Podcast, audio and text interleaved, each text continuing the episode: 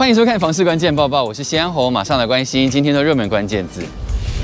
今天的热门关键字：抛售屋。大家都知道，这一两年来，房市变成了卖方市场。不管现在房价再怎么贵，大家都觉得反正之后一定会有人买，所以都可以持续的在那边买卖。也因为这样子，政府寄出了打炒房的政策，针对了预售屋的部分，现在已经禁止红单了，也限制换约。如果有炒作的行为，还会罚五千万元。也因此，现在有不少地区都出现了预售屋的抛售潮。那人家在抛售，现在是可以买的时候吗？ 房市专家Sway就认为，目前的阶段草案只是在行政院通过，立法院还没通过，建商与投资客还没跌，因为大家心都在比硬的、比铁的，也比气谁比较长。他是认为后续还会有变化，所以就建议自住客应该挑选的不是预售屋或是红单转售，因为你没有办法立刻居住嘛。那目前投资客抛售量很多的新成屋也会有机会等到降价，因此可以趁立法院通过法案前争取到的时间多做一点功课，不要 不要傻傻看上一间就爱上一间。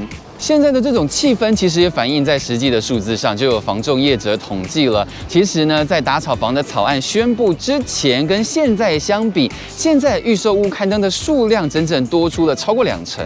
永庆房屋统计，今年三月跟去年十一月平均地权条例修正草案还没公布之前相比，市场上预售屋的转售量是大大增加了百分之二十一点八，其中以台中市的百分之三十五点九最高，台南市的百分之三十一点八居次，桃园。 市跟高雄市也有将近三成的增幅，只有新竹的增加量不到一成。消基会房屋委员会的委员张新明也曾经表示，法案针对预售屋换约的部分规定存在一定的效果，投资客见到苗头不对就会急忙下车。不过，房市真正的抛售潮恐怕还是会在草案立法院在拍案通过之后，等到宣布确切的实施日期，那时候会有一波更大的影响。所以，对于预售屋建议还是可以抱持观望态度。不知道大家怎么看？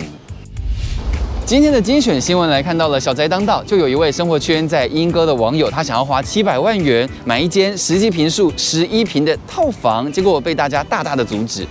不少网友认为这个价格买莺歌还是偏贵的，而且针对套房的房型也觉得怕会不好转手。就连在地房市专家也分析，就算是莺歌附近高价地带凤鸣从化区，十一坪七百万还是很贵，这样的钱都可以买新北市的蛋黄区或是台北市蛋白区的物件了。 大部分的论点都是认为未来，呃，如果你不住了，要转手或是租出去都不太容易。只不过针对这种讨论，毕竟每个人状况都不一样，如果有自住的需求，还是要看自己能不能接受。卖房子结果遇到了炒房客接手，然后用翻倍的价格卖出，会不会很呕？ 有网友分享了亲人因为急着要卖房，三房二十五平卖五百万，虽然他没有说哪个地方，但是自己带看啊，一直被嫌太贵，最后他只好委托房仲，然后一下子就卖掉了。不过隔了几个月，却发现这间房子被稍微装潢之后，用九百万又再次卖掉。评估呢，那个人扣掉了装潢跟房地合一税的高额税率，投资客还是赚了一百五十万左右，这就让他很思考啦。现在很多人看房子都是看美观的，所以就要建议大家，如果其实位置啊、格局 局啊，屋况都不错的屋子，好好整理会是不错的物件。新建案怎么会没有天花板呢？难道现在连预售屋也开始走工业风了吗？有民众在 P T T 上分享，最近看到一个新建案的天花板，可以看到模板的形状，而且也不是平的，是灰色的。好奇的就问：新建案没有天花板是正常的吗？因为这不就代表说你屋主注定没有办法直接搬进去，你还是要找人做天花板装潢。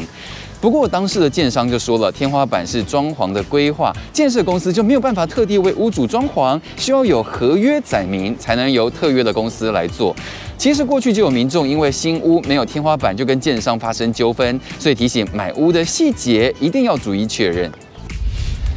今天的买房卖房，我想问，就来看到有网友想要问顶楼加盖的问题，他是请教顶楼加盖有哪一家银行可以认列，可以贷高一点呢？因为如果不认列加盖的部分的价值要买的话，就要用高额的自备款。